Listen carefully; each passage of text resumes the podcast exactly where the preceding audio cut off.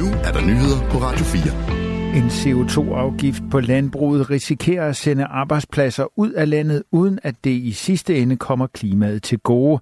Det vurderer Jørgen E. Olesen, professor og institutleder ved Institut for Agroøkologi på Aarhus Universitet. Den største udfordring er, at landmænd i andre lande ikke er pålagt en afgift. Det betyder, at man skaber en skæv konkurrencesituation. Hvis produktionen flytter et andet sted hen, vil det stadig være samme udledning. Så har vi ødelagt arbejdspladser, liv på landet og noget af vores egen økonomi, uden at have fået noget ud af det, siger han. Flere medier har her til aften erfaret, at et ekspertudvalg vil anbefale en afgift på højst 750 kroner per udledt ton CO2 i landbruget. Ifølge Kristi Dagblad har udvalget udformet tre modeller med tre forskellige satser. Den højeste sats er altså 750 kroner, mens de to andre satser bliver på henholdsvis 350 kroner og 150 kroner per udledt ton CO2. Fra landbruget har der netop været bekymring om, at en CO2-afgift kan føre til tab af arbejdspladser i landbruget, hvis produktionen flytter til udlandet. Der er fundet en mistænkelig genstand ombord på et SAS-fly, der befinder sig i lufthavnen Arlanda i den svenske hovedstad Stockholm. Flyet skal til København, siger presseansvarlig hos Svedavia, der driver Arlanda Peter Wering til det svenske medie Expressen. Oplysningerne er sparsomme, at det gælder et SAS-fly, som skal til København. Politiet er på stedet og håndterer sagen, siger han. Fundet blev gjort i forbindelse med boarding af personalet. Derefter blev boarding afbrudt. Af svensk politis hjemmeside fremgår det, at personalet ombord tog beslutningen om at evakuere flyet.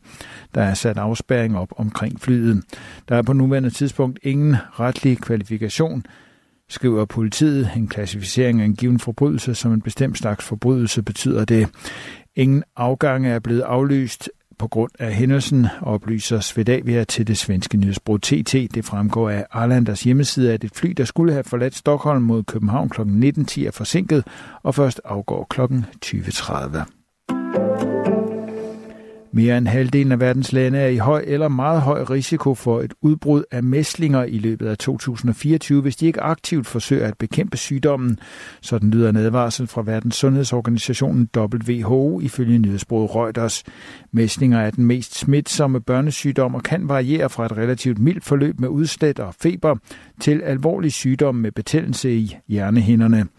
WHO har registreret en stigning i tilfælde af mæslinger i de fleste dele af verden. Det skyldes ifølge organisationen, at mange ikke er blevet vaccineret mod sygdommen i årene med corona. Her var mange landes sundhedsmyndigheder overvældet og kom derfor bagud med rutinevaccinationerne med, mod mæslinger. Det er de seneste uger konstateret seks tilfælde i Danmark, skrev TV2. I går det fik Statens Serum Institut til at opfordre danske læger til at være ekstra opmærksomme i den kommende tid. Det er vigtigt, at personer mistænkt for mæslinger så vidt muligt ikke opholder sig i venteværelser med andre patienter, i det mæslinger er yderst smitsom, lød det ifølge mediet. Sygdommen kan ifølge WHO forebygges med to doser. Siden årtusindskiftet er mere end 50 millioner dødsfald blevet afværget som følge af udbredning af vacciner. USA nedlægger for tredje gang veto mod resolutionen i FN's Sikkerhedsråd om øjeblikkelig humanitær våbenhvile i Gaza. Det skriver nyhedsbruget Reuters. USA kan ikke stemme for en resolution, der sætter følsomme forhandlinger over styr, siger USA's FN-ambassadør Linda Thomas Greenfield. Hun signalerede allerede det amerikanske nej i weekenden. Her lød en bekymring for, at det kunne påvirke i gangværende forhandlinger mellem USA, Ægypten, Israel og Katar.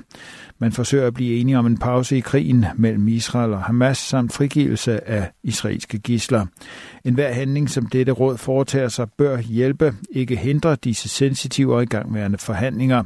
Og vi mener, at resolutionen, som er på bordet lige nu, faktisk vil påvirke disse forhandlinger negativt, sagde Linda Thomas Greenfield forud for afstemningen i Sikkerhedsrådet ifølge Reuters.